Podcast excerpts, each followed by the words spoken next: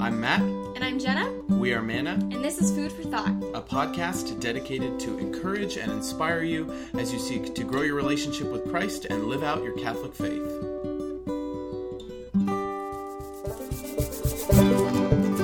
In today's episode, we will be talking about what everyone is talking about the current coronavirus pandemic and how you can live your faith on lockdown.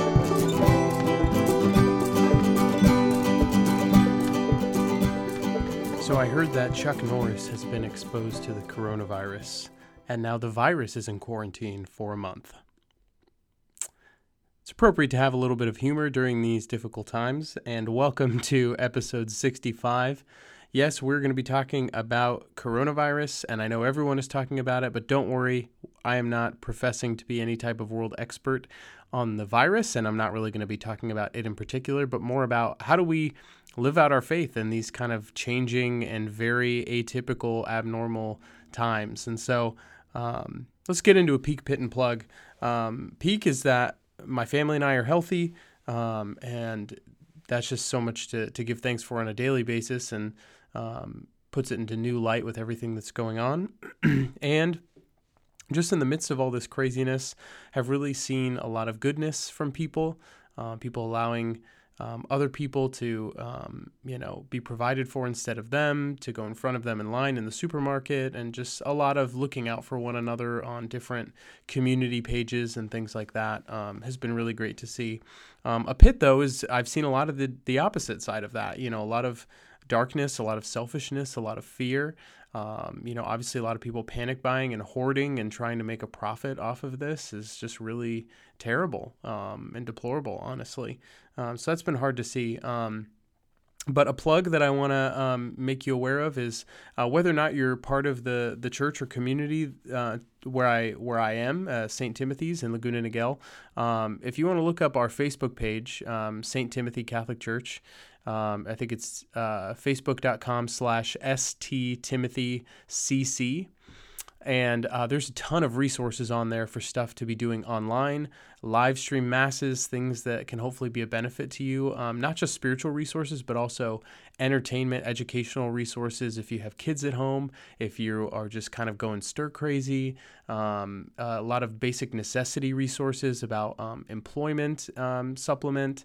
Uh, if you're under financial or economic strain, information about our food pantry um, different uh, ways that you can get meals for your kids, stuff like that is all on there, especially if you're local here to Orange County. But if not, there's a lot of online stuff there as well. So I just want to um, uh, encourage you to do that. Um, one great resource online um, to a spiritual one is equippingcatholicfamilies.com. There's a lot of great prayers on there um, that I came across recently. So anyway. I think it's it's uh, you know pertinent to talk about this, and I know probably every other podcast and Catholic podcast you're listening to is talking about this. I'm not going to profess to be any expert because I find in times like this, you know, especially if you go on social media or watch the news um, or follow any of the media surrounding this, um, everyone's an expert, right? Everyone's a nurse or knows a nurse or knows someone in the government or knows you know whatever, um, and then at the same time, nobody really knows anything at all you know? And so i think um, that's something that we have to keep in mind. It's really our default position as christians. Is like you know um, the second you think an ex you're an expert you're you're probably moving into the realm of being a pharisee. And um, we more so have to admit that we really don't know anything that god is in control. And so um, but when it's a pandemic like this when it's something that people are really trying to get their head around or wrap you know some sense of control around. That's why we panic buy right? That's because we want to have a sense of control like well at least i know i can provide in this way even though i don't know what else is going on. Um, it can be really frustrating because um, the more we try and find accurate information the more we pay attention especially to the more pessimistic and foreboding stories like we can lose hope pretty easily. Um, and yeah, social distancing, if you've heard that phrase, I'm sure you have at this point, is really important and necessary during this time. But isolation, like lack of connection and community, not to mention like the financial and economic impact that that can bring if you're being forced not to work or stay home, um, that's a breeding ground for real loneliness and anxiety, depression, uh, worry, maybe suicide and crisis for some people. Some people are uh, stuck in homes that are not safe. Um, children are in homes that can't provide normally if they're, um, you know, used to getting meals at school. Um, families that are um, dealing already with, you know, abuse or domestic violence, and now in this heightened emotional time that might worsen. And so I think we really need to be conscious of of that going on and if you're not experiencing any of that like how privileged of a position you're in and how it's our responsibility to be reaching out to other people and just saying like hey how are you doing do you need anything um the, the i think the most heartbreaking thing about this is and this is why i wanted to talk about this is because i think we are being called to a specific type of response as christians during a time like this is i've seen so many posts and things on social media many from other Catholic individuals who are influencers, who are people who are in the public eye in the Catholic world, um, all early on, not so much anymore, but all early on about this being kind of not that big of a deal um, because you know it's not affecting a huge number of people. And if it is it's people who are older or who have pre-existing conditions. And if you just wash your hands and you do the things you should be doing normally for your health to prevent spread of germs like you'll be okay. Um, and look at how many people recover and how many people have mild symptoms. And however true or untrue any of that is what i immediately saw when i read these things from people who profess to be pro-life is that old people don't matter Sick people don't matter. People like my wife who have lupus and who's six and a half months pregnant don't matter. Um, and it's only going to be a tragedy if someone important, quote unquote important, like an athlete, a political leader, or a celebrity gets it. I mean, everyone was heartbroken when they heard that Tom Hanks had it, or when the NBA was canceled, or all these other things. But, you know, for the week prior to that when it was like, oh, you know, this is really affecting older people and such a small percentage of people in the world. And, you know, even though none of us are experts or know the science behind it or how, um, you know, contagious this is um, in, in reality, because it's impossible to track all of the, the cases, that there was just kind of this like, this underlying um, non pro life message happening. And that was really heartbreaking for me to see that like any life loss that could be prevented by things that we could do to care for one another uh, is a tragedy. And it doesn't matter who it is. And the fact then that we respond and we go and make sure that we're taken care of, that we have everything that we need, and we, you know, wipe clean all the grocery stores, and those people who are immunocompromised, who are seniors, who are people who, um, you know, can't get around as easy or as frequently, or shouldn't be out in public as easy or infrequently already because they already worry about illness and things like that, um, they're just kind of left with nothing. And that's just super depressing and tragic to see. And I think we really need to be aware of that because this really what we're experiencing as a culture is an anti Lent. You know, I think it's there's no irony or there's so much irony. There's no mistake that this happens during Lent because what is Lent about? It's about prayer, fasting, and almsgiving. And what are we doing? Like prayer, we're supposed to be relying on God and making time for Him, but now we're scrambling to assume control and trust in ourselves and try and fit time in, like fit everything else in to make sure that we're covering the kids and like, you know, um, making sure everything is provided for and all of this. We're not trusting in Him um, fasting when we're supposed to be willing to go without certain things and maintain self control. People are losing it and hoarding and losing control of, you know, like the things that they think you know matter uh, and then almsgiving like we're supposed to be serving one another and thinking of those who are vulnerable and instead most people are thinking and preparing just for themselves and i think it's no mistake that this is happening during lent you know i saw someone post like something that said, "Well, I'm giving up a lot more this Lent than I had thought of initially," and I just thought that was kind of funny, a, a humorous way of looking at it. Because yeah, we have to go without, but that means there's a real invitation here to dive deeper into Lent. And I want to say something a little bit about because you know you're always going to see those. I think fundamentalist interpretations of big world uh, epidemics or tragedies like this where a lot of fundamentalist Christian pastors or conservative Christians will say this is like the scourge of God. Like, God is doing this and punishing us because of how we've turned away from Him. That is not how God works. Anyone who says that believes in some mysterious, false, unreal dictator in the sky. Like, that is not who God is. God did not cause this to happen. I want you to hear that. God did not cause this to happen. He did not want this to happen. He did not plan for this to happen. I've said this before God's plan for you and me was the Garden of Eden. That was his plan A. That's what he wanted for us. That's what he still wants for us. That's why he prepared a new Eden for us in the resurrection and the life in heaven in the kingdom of God that we are eternally destined to if we live in relationship with him. That's what he still wants. That's his plan. That's his goal. That's what he is constantly acting to bring about in our lives. However, he does allow certain things to happen because if he removed every sense of choice, every sense of suffering, trial, anything like that from our experience, well, we would have no need for Him, no need for one another, no need for courage, bravery, love, compassion, uh, sacrifice. We would um, be forced to choose Him because we would have no other choice. We would be like uh, emotionless love robots, and that is not free. God wants us to love freely because you cannot truly love if it is not truly free. I can't force someone to marry me at an altar and say, oh, we're really in love. No, they have to freely choose. And if they do, and if I let them freely choose, that means I'm entertaining the idea that they could say no. And that's what God does for us.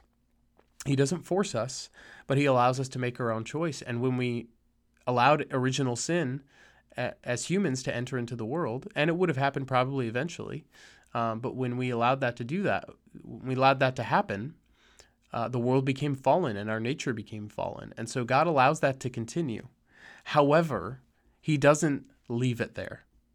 This is an important thing to remember. He doesn't leave it there. That out of any suffering, any sin that's a result um, of being in a fallen world or making fallen decisions, God can and will always seek to bring out our greatest possible good. Think about this the worst thing that has ever happened in the history of the world is that God was killed. That Jesus became man to save us, and instead of listening, we killed him. That's like the biggest failure that you could have on paper. And yet, out of that, he brought our greatest good. He brought redemption of sin and resurrection, and a promise that we will rise again and be with him in, in eternal life forever. And I think like this, you know, as terrible as this is, and as as um, anxiety producing as it can be for many people, I think this is really an invitation to dive deeper into Lent and to dive deeper into the things that really matter. Like we're being forced to not be busy, to not be running around back and forth, to not be consumed with what we're accomplishing or what's happening on social media, um, but to really put down media so it's not toxic for us and to be with family and to stay safe and to just be, to live simply again. And what a gift that can be, and what a life saving gift that can be for other people. Um, like, I think our fundamental responsibility, first and foremost, as Christians, is to get the heck home, you know, and to figure out like who we can serve, who we can help, whether it's a neighbor, a family member, someone we can call, FaceTime, someone we can go on a grocery run for when we're out doing the things that we need to do, um, at least while we still have the freedom to do so, at least here in California. But yeah, I anticipate that in our state or even in our country is going to change probably pretty soon.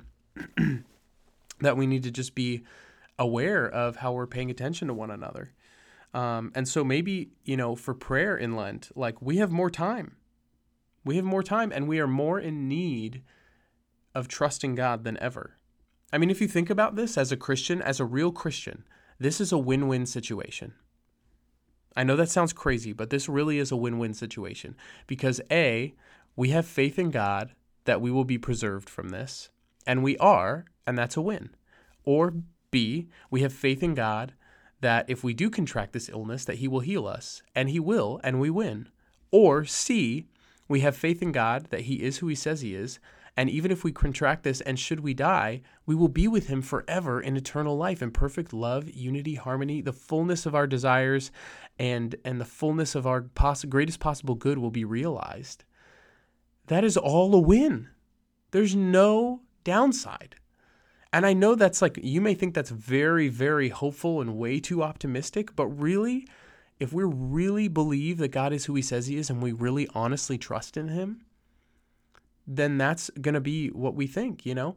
Now, I, I fluctuate on days from going from something like that and being like, all right, Lord, if it's your will, it's your will. But then also fluctuating to extreme worry because, like, I don't want to be the one who brings this home to my wife and my daughter, my wife who's pregnant and immunocompromised, who has lupus, and my daughter who's, you know, um, almost two years old, and watching them suffer because I was being irresponsible. And so, you know, yes, I need to have a positive spiritual disposition, but I also need to have a very prepared and, um, you know, hyper vigilant way of preventing this spread to the people I love and to anybody else, even if I don't even know them. Um, and so I think like that involves a lot of trust, and we're not good at trusting, especially someone that we can't see.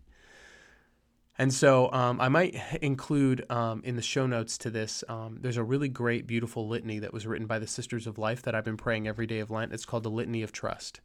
And I mean, it will wreck you. Uh, it's just, there's statements in there. Every day, a different statement just stands out to me and is like, yep, that's exactly where I'm at today, what I'm really struggling with. Help me trust you, Lord, in the midst of this. It's not very long. You can pray it in like a minute or two and it just really helps me see like the ways that wow like maybe i haven't really trusted god maybe i've like always like relied on him or maybe i've trusted that he's like there like the garbage man is there like the garbage man is going to come take out the trash like i trust that's going to happen but my life really isn't going to be affected if it doesn't happen you know on time or in the right way. But entrusting things to god like really relying and surrendering to him you know like i'm not going to go like tell the garbage guy like here here's my kid. Can you watch him for a couple hours? I trust you. Like no like i don't know him you know? Like i i i but that's how we really need to come to god in trust. Um and if we're afraid um you know every fear ultimately is a fear of death. Like we're the only reason we're afraid of something is we're because we are afraid of death um, or a lack of control which is a death to self um, which really you know it all ultimately has to do with a fear of death and if we have a fear of death, that means maybe we need to really assess like where we're at with the Lord. Maybe we need to get to confession while we can. Maybe we need to make a perfect act of contrition if we can't get to confession, which is a real possibility for a lot of people now already or soon. Um, that we need to really be uh, paying attention to ways um, we can be more devoted and present to who God is calling us to be and really be aware of the ways that maybe we've been selfish. Maybe we've pretended to trust in God and gone through the motions, but but maybe you really don't. Um, and so I think all that has to do with our prayer. Our, our, prayer is your relationship with God. Like, what what does that really look like when it comes down to it? You know, if we have any fear, then that ultimately comes from a fear of death. And why are we afraid to die? Well, usually because we're afraid of letting go of the things we're leaving behind, which means we're too attached, or we're afraid of where we might go when we die, which means we're not kind of meeting our end of the the relationship with God here and doing what we we should be doing. And so I want to encourage you to, um, you know, dive into Scripture a little bit and be reminded that the most repeated command in all of Scripture is "Be not afraid." Like that's the promise. Like Jesus is basically saying over and over again, like you can trust me, you can trust me. Don't be afraid. You can trust me. Don't be afraid.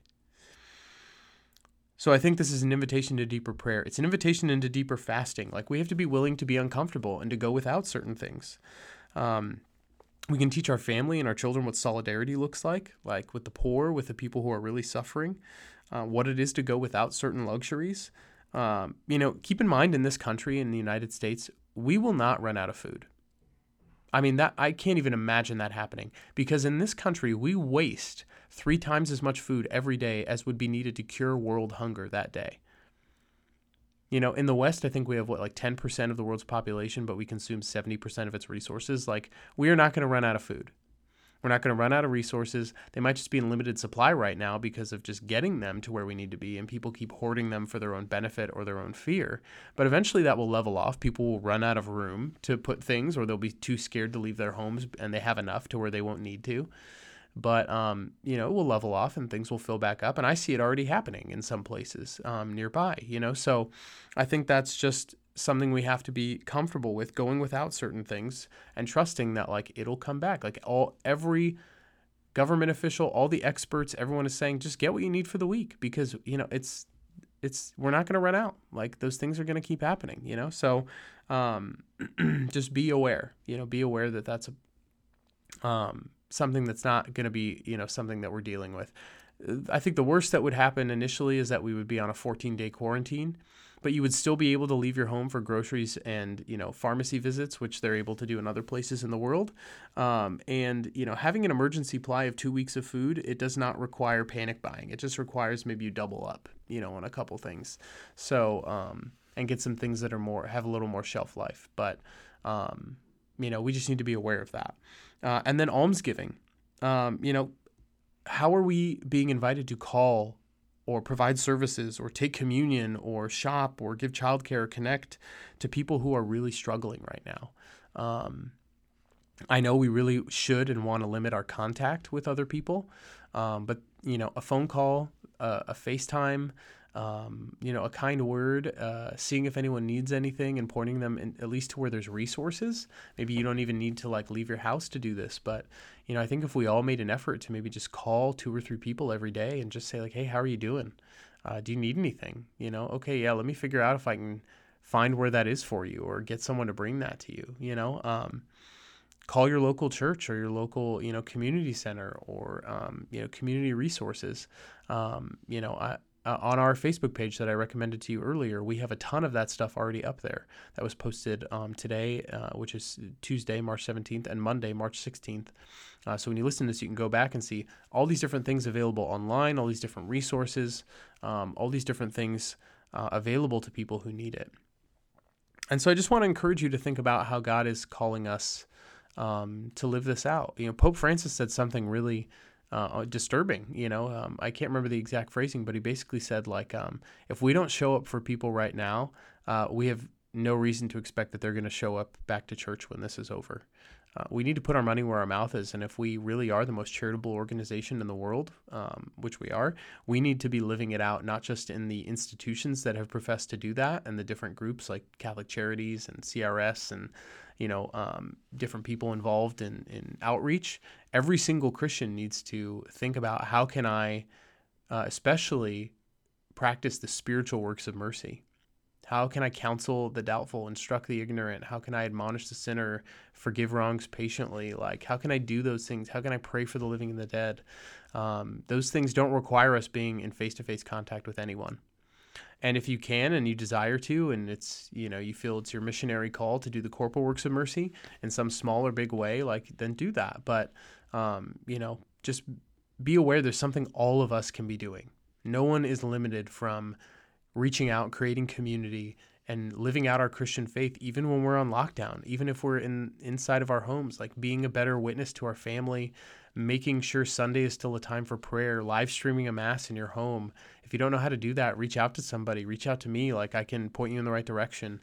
Um, but those are things that we just really need to be doing to band together and to support one another.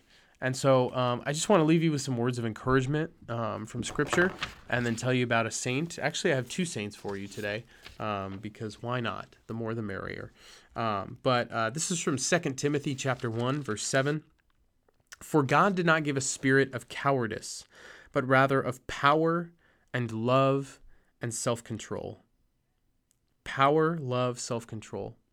Those are the things that we as Christians profess to stand in. And really, you can link each one of those to prayer, fasting, and almsgiving. Self control is fasting, love is almsgiving, and power is prayer, knowing that, you know, the power of healing and the power of, um, you know, eternal life and the power that God has over everything um, if we align ourselves with His will and, and trust our life to Him, there's power in that. You know, there's a powerful peace that can come in that.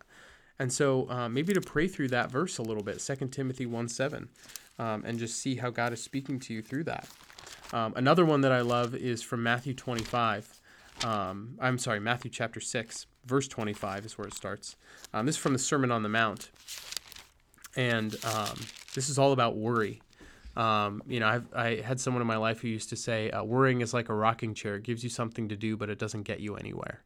Uh, and if you find that you're kind of like glued to your screen trying to figure out all the latest information and cases and where the curve is at this in the United States, it's just going to make you go nuts. Like, you know, it, you need to take a break from that for your own mental health.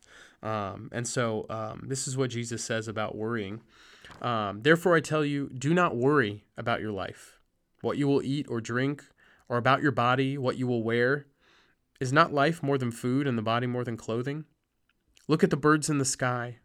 They do not sow or reap, they gather nothing into barns, barns, yet your heavenly Father feeds them.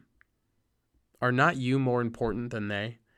Can any of you, by worrying, add a single moment to your lifespan? Worrying doesn't do anything.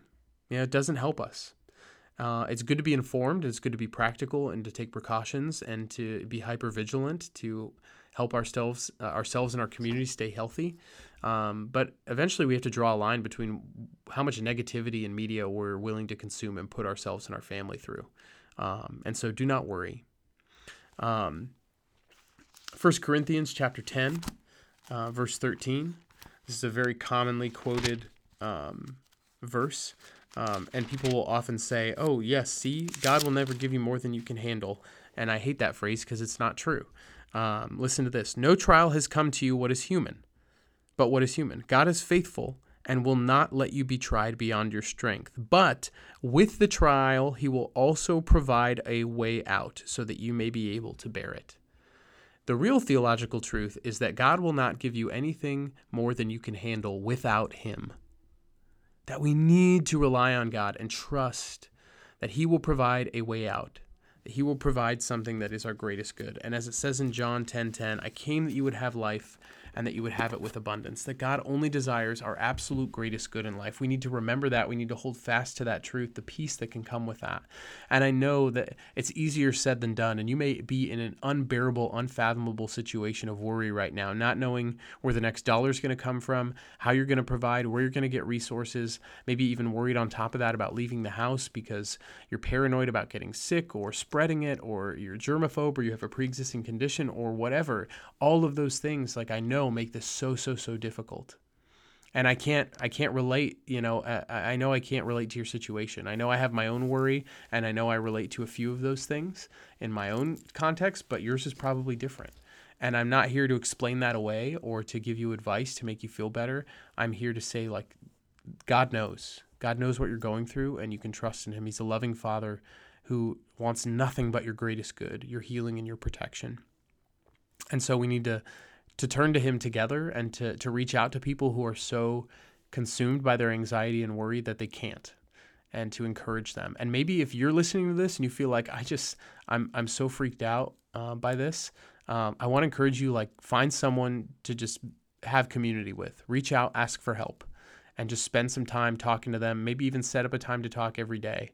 Um, I, i'm probably at some point soon as I'm getting a plan together for this week on our parish Facebook page. Going to be using Zoom to just put links up there for different Bible studies, praying the rosary together, maybe just having a check in where people can get together and say, like, hey, you know, uh, I'm having a rough week. Like, you know, I just need some prayer and we can pray together. Take advantage of stuff like that. And if you want to come in on those, even if you're not part of the St. Tim's community, you're more than welcome to because you are by extension by listening to this. Um, you're my community and, and that's enough. And so uh, you're not alone. God will not leave you abandoned or by yourself. And remember that. And so I want to share with you two saints. The first one, ironically, uh, is the one that I had not prepared, but just came across my desk uh, within the past few days, and that is uh, Saint Corona. That's her name. Her feast day is May 14th. And guess what? She's the patron saint of pandemics. How ironic is that? Um, and so I think her intercession, and particularly that day of May 14th, there's some kind of, you know, I don't know, hopefully some kind of prophecy of victory that's going to happen before or on that day, by that day um, for her intercession. And so let's remember to be asking for her to pray for us. Her story is really cool. She was um, alive um, before the formal process of canonization, um, somewhere around um, the year in, in, the 900s. And um, there was a Roman soldier named Victor who was being tortured because he was Christian. And she was 16. Uh, she was married and she was a Christian, but her husband didn't know and she saw this man, this soldier, being beaten, and she uh, in front of everyone, announced her Christianity and told them to stop. And the emperor um, was so um, upset um, that he she was brought before him, and um, he was a really wicked man named Sebastian, and he ordered um, that she be um, like torn in half by two trees that were bent down and released.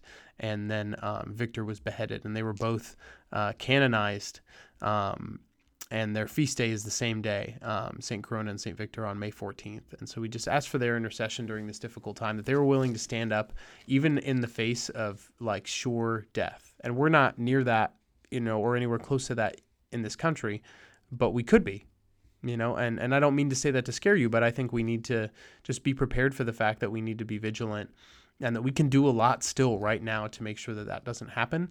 And we need that prayer and that intercession from saints who who've been through things like this. She's the patron saint of pandemics because there was a pandemic actually going on.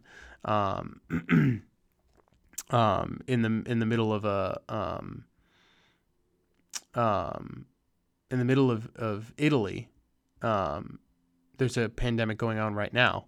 Um, sorry, I got my th- thoughts crossed. Uh, and it's a basilica where the relics of Saint Victor and Saint Corona have been preserved. Um, and she's, you know, the patron saint of of pandemics. Uh, I think is part of that reason. I don't know if there was something going on at the time of her life that makes that also apply. I couldn't find that in any of my reading, but I just did a little cursory reading of her. Um, but the saint I also want to recommend to you is a great saint you've probably heard of before, Saint Damien of Molokai. Um, he lived January 3rd, 1840 to April 15th, 1889. So he was only 49 when he died. And he's the patron of leprosy. Um, and his feast day is May 10th, another May day coming up. Um, I think there's just going to be a glorious week in May when this is probably all over and their intercession can be credited. Um, but he was born. He was Belgian. He was born Joseph de Veuster. He was the youngest of seven, fourth boy, um, son of a farming merchant. And instead of inheriting that family business, he ended up going to college, getting educated, and entering the seminary and he joined the congregation of the Sacred Hearts of Jesus and Mary, which is the congregation that two of his sisters and one of his brothers also entered. So this is a super holy family, which is pretty awesome. Um, but his brother was actually meant to be sent to uh, minister to the leper colony in Hawaii on the island of Molokai, but he couldn't because he was ill. So Damien went in his place. Uh, and so he was ordained there in Hawaii at 21 in the cathedral, which is um, the place which is now the cathedral in Honolulu. And he ministered to the natives there that were struggling with different things labor shortages, imported diseases. Um, and one of those diseases was leprosy. And eventually, about 8,000 people would be quarantined on a peninsula facility on the island of Molokai. Um, and so um, they were kind of meant to self support themselves, grow their own crops and things like that, but they couldn't. You know, it's a pretty debilitating disease. And so Father Damien volunteered with a few other priests to go. Uh, no bishop wanted to order anyone there, but they volunteered. Um, and they had um, because this colony had couldn't really provide for themselves they just kind of fallen into really sinful bad behavior.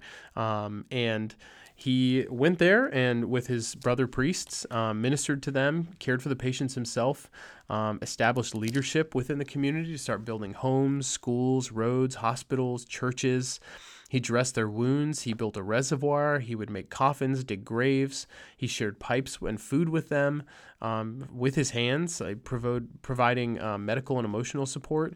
Um, the king of Hawaii at the time, King David Kalakaua, um, bestowed on him the, the high honor of Knight Commander of the Royal Order of Kalakaua, which was um, his, his order of knights, which was a huge honor.